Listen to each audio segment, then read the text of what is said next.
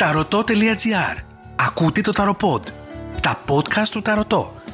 Στο δρόμο, στο λεωφορείο, στο μετρό, στο σπίτι. Η μαγεία σε κάθε στιγμή της ζωής σου. Ακολουθήστε μας στο Spotify, στα Google Podcast και στα Apple Podcast.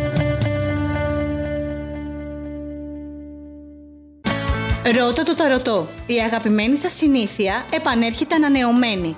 Μπες στο podcast.tarotot.gr Στείλε μας την ερώτησή σου και η απάντηση θα ακουστεί σε ένα επόμενο ταροπόντ.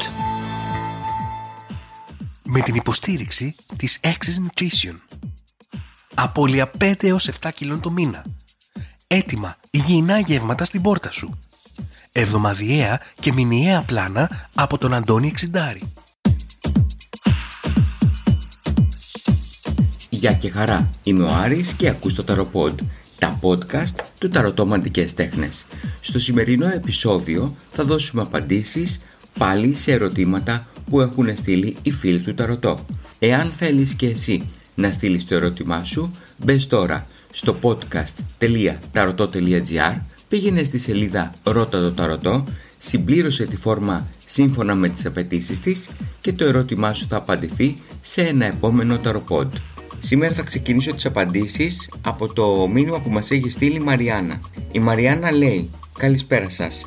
Πριν από ένα μήνα μου πρότειναν έναν μελλοντολόγο για να μου πει τα χαρτιά. Αυτός μου είπε πρόβλεψη μέχρι τέλος Δεκεμβρίου, διότι ισχυρίστηκε ότι οι προβλέψεις είναι μέχρι τέλος του χρόνου και δεν γίνεται να υπάρχει πρόβλεψη για τον καινούριο χρόνο πριν τελειώσει ο προηγούμενος. Κατά πόσο ισχύει αυτό, ευχαριστώ εκ των προτέρων. Μαριάννα είναι κάτι το οποίο πραγματικά δεν το έχω ξανακούσει. Δηλαδή να μπορεί κάποιος να κάνει πρόβλεψη μέχρι τέλος του χρόνου γιατί από την καινούργια πρόβλεψη, από την καινούργια χρονιά δεν μπορεί να γίνει κάτι, δεν μπορεί να δει κάτι. Αυτό προφανώς μπορεί να είναι κάποιο τέχνασμα του συγκεκριμένου προκειμένου να έχει κλεισμένα και τα ραντεβού του από το Γενάρη. Από εκεί και πέρα θα σου πω αυτό που ξέρω πραγματικά εγώ και το έχω δει μέσα από την τόσα χρόνια εμπειρία μου στον χώρο των προβλέψεων. Ένας ασφαλής χρόνος για να κάνει κάποιος μία πρόβλεψη για μένα είναι το εξάμεινο, όπου μέσα σε αυτό το εξάμεινο δεν μπορεί κάποιος με τη συμπεριφορά του να αλλάξει τόσο πολύ τη ροή των γεγονότων.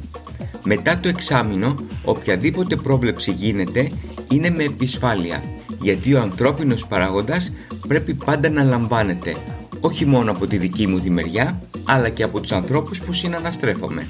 Μία ετήσια πρόβλεψη μπορούμε να την κάνουμε χρησιμοποιώντας ακόμα και μία αστρολογική μάνταλα.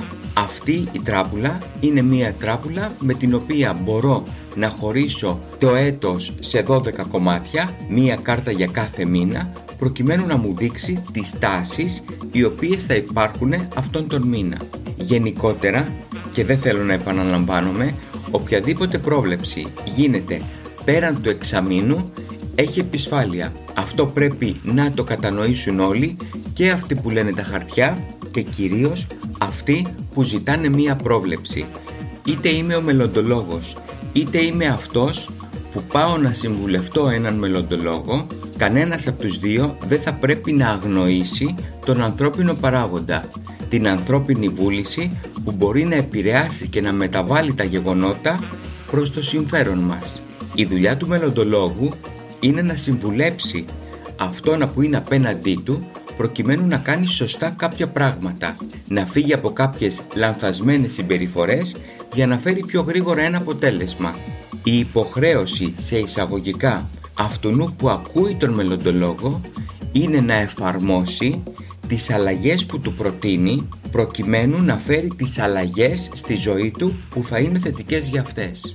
Εάν αυτές οι δύο οντότητες είναι συμβατές και στην αποτύπωση και στην κατανόηση τότε πραγματικά η επιτυχία της πρόβλεψης είναι δεδομένη το ακόμα μεγαλύτερο όμως, το ακόμα καλύτερο είναι ότι ο άνθρωπος έχει βρει λύσεις και έχει φύγει από κάποιο πρόβλημα με αποτέλεσμα να φέρει πολύ καλύτερα πράγματα στη ζωή του. Επόμενο ερώτημα στο οποίο θα δώσω σήμερα απάντηση είναι το ερώτημα της ελπίδας. Η ελπίδα πραγματικά έχει κάνει μια πάρα πολύ καλή δουλειά στο κομμάτι της διατύπωσης του ερωτήματος. Μας έχει στείλει το ερώτημα και σε δεύτερη φόρμα μας έχει στείλει τα πραγματικά στοιχεία. Πάμε όμως να διαβάσουμε το μήνυμα της Ελπίδας. Καλησπέρα, ονομάζομαι Ελπίδα, έχω μία μακροχρόνια σχέση. Τα τελευταία χρόνια ερωτεύτηκα κάποιον άλλον και βρισκόμασταν κρυφά. Ήθελα να χωρίσω, αλλά δεν έβρισκα το θάρρος να το κάνω γιατί ο σύντροφός μου έχει μεγάλο κόλλημα μαζί μου. Ο Ορέστης, το τρίτο πρόσωπο, με ερωτεύτηκε και περίμενε δύο χρόνια να χωρίσω, ώσπου δεν άντεξε άλλο και μου είπε τέλος και αμέσως μέσα σε λιγότερο από ένα μήνα έκανε μία καινούρια σχέση. Έχει περάσει ένας χρόνος και ακόμα είναι μαζί της. Μου στέλνει σε γενέθλια και γιορτή μήνυμα και αυτό με ρίχνει ακόμα περισσότερο. Έχω δει κάποιες φορές πως έχει δει το story μου στα social χωρίς να ακολουθεί ο ένας τον άλλον. Πριν από δύο μήνες μου έστειλε χρόνια πολλά, δεν απάντησα και μετά από τρεις ημέρες μου έστειλε ότι θα μπορούσα να πω ένα ευχαριστώ και του έστειλα ότι δεν θέλω να έχουμε καμία επαφή γιατί μου χαλάει την ψυχική μου γαλήνη και ηρεμία και του ευχήθηκα να είναι πάντα ευτυχισμένος και να είναι πάντα καλά. Δεν μου απάντησε τίποτα, ενώ εγώ έστειλα ένα πολύ όμορφο μήνυμα Πρέπει να προχωρήσω τη ζωή μου όμως γιατί δεν έχω την πολυτέλεια του χρόνου να περιμένω. Μήπως βλέπετε αν με σκέφτεται ή υπάρχει περίπτωση να γυρίσει ή είναι ευτυχισμένος και του έχει τελειώσει. Ευχαριστώ. Η Ελπίδα έχει κάνει μια πάρα πολύ καλή περιγραφή, μας έχει δώσει και τα στοιχεία και πάμε να δούμε τι μας έδειξαν οι κάρτες. Αγαπητή Ελπίδα, θα πω κάποια πράγματα τα οποία προφανώς μπορεί και να μην σου αρέσουν. Εγώ όμως οφείλω να σου πω αυτά που πραγματικά είδα μαζί και την γνώμη μου.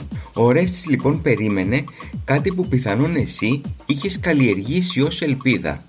Εξετάζοντας τον Ορέστη είναι ένας άνθρωπος που παρόλο που έχει πάει παρακάτω το μυαλό του και η σκέψη του είναι στο παρελθόν. Αλλά εδώ είδε την πραγματικότητα. Ότι εσύ δηλαδή δεν είσαι διατεθειμένη να κάνεις το βήμα για να πάτε παρακάτω μαζί. Λες ότι σε λιγότερο από ένα μήνα έκανες σχέση και ότι είναι ακόμα μαζί.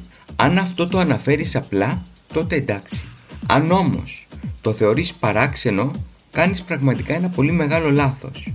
Τι έπρεπε δηλαδή να κάνει; Να περιμένει τι; Και αν ναι, γιατί; Το τίποτα; Την ελπίδα; Αυτός να μην φτιάξει τη ζωή του; Αν μείνει μόνιμα ως το τρίτο πρόσωπο σε μία σχέση, πιστεύεις ότι θα είναι καλό για αυτόν; Το ότι σου έχει στείλει μήνυμα σε γιορτές και σε γενέθλια δείχνει έναν άνθρωπο πρώτα απ' όλα που έχει ένα επίπεδο, που έχει μία ποιότητα.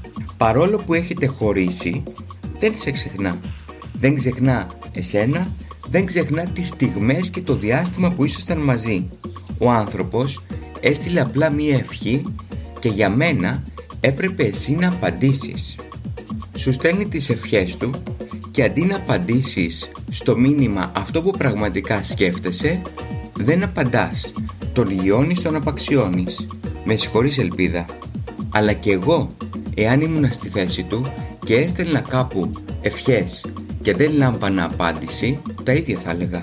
Ένα ευχαριστώ, ανθρώπινο, θα μπορούσες να το πεις. Δυστυχώς εδώ χαλάς μόνη σου την εικόνα σου. Ένας τύπος που σε γουστάρει, ένας τύπος που σε ποθεί, ένας άντρας που σε θέλει, βλέπει πως επιβεβαιώνεις μόνη σου μία υπερβολικά εγωιστική συμπεριφορά. Τι θέλεις τελικά; Σε αυτό πρέπει να απαντήσεις. Γιατί το λέω αυτό, γιατί εδώ πέρα ο Ορέστης παρουσιάζεται να έχει μία μπερδεμένη γνώμη. Από τη μία βλέπει μία γυναίκα που τον γουστάρει και τον θέλει και από την άλλη μία γυναίκα η οποία είναι τόσο εγωίστρια που κοιτάζει μόνο την πάρτη της. Κατάλαβε λοιπόν ότι το πολύ συνέστημα που έχεις δεν το διαχειρίζεσαι σωστά και βγάζεις μία τελείως λανθασμένη εικόνα προς τα έξω. Πώς βλέπει αυτή τη στιγμή ο Ορέστης την ελπίδα; Αυτό που παρουσιάζεται στις κάρτες είναι ότι ο Ορέστης πιστεύει ότι η ελπίδα είναι μία βολεμένη στην ασφάλειά της γυναίκα που δεν θέλει να αλλάξει κάτι από αυτό που έχει, να χάσει κάτι και μπορεί άνετα να σπαταλά το χρόνο κάποιου χωρίς να πηγαίνουν παρακάτω. Υπάρχει μία παροιμία που λέει πως αν δεν βρέξεις κόλο, ψάρι δεν τρως. Αν δεν σπάσω τα αυγά, ομελέτα δεν κάνω. Προς Θεού, ελπίδα δεν σε μαλώνω αυτή τη στιγμή. Απλά σου λέω τι παρουσιάζεται στις κάρτες και ποια είναι η εικόνα που έχεις δημιουργήσει εσύ στα μάτια ενός άνδρα που πραγματικά σε αγαπάει; Συμπερασματικά θα δώσω τώρα απάντηση στα ερωτήματα που έχεις θέσει συγκεκριμένα. Ο Ρέστης λοιπόν είναι απίστευτα απογοητευμένος.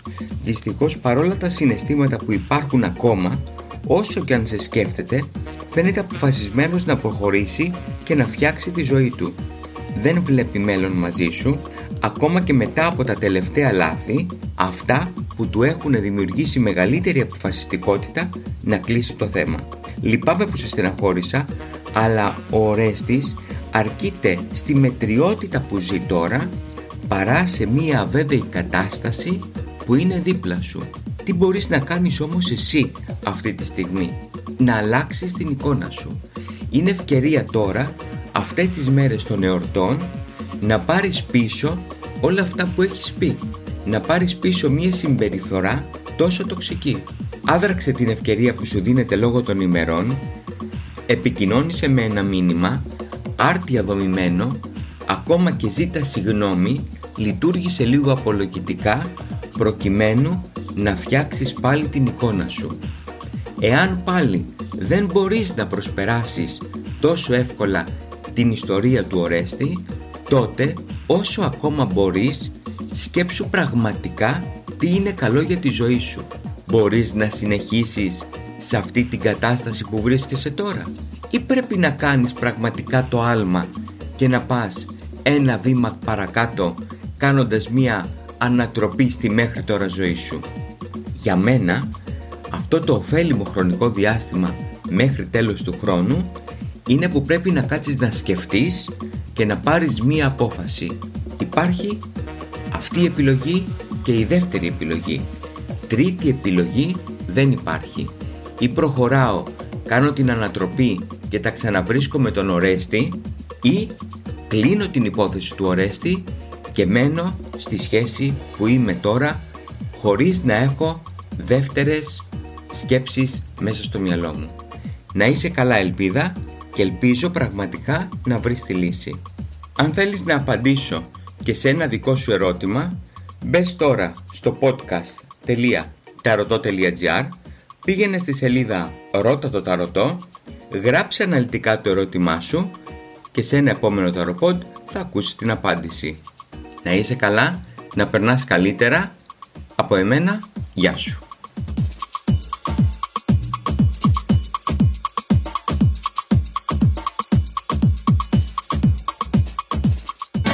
Ρώτα το ταρωτό. Η αγαπημένη σας συνήθεια επανέρχεται ανανεωμένη. Μπες στο podcast.tarotot.gr Στείλε μας την ερώτησή σου και η απάντηση θα ακουστεί σε ένα επόμενο ταροπόντ. Με την υποστήριξη του Κέντρου Θεραπείας και Αποκατάστασης Χείρων. Αξιολόγηση, αποκατάσταση τραυματισμών, personal training, recovery από το Μιχάλη Μαυροϊδόγκονα. Ταρωτό.gr Ακούσατε ένα ακόμα ταροπόντ. Τα podcast του Ταρωτό. Στο δρόμο, στο λεωφορείο, στο μετρό, στο σπίτι. Η μαγεία σε κάθε στιγμή της ζωής σου. Ακολουθήστε μας στο Spotify, στα Google Podcast και στα Apple Podcast.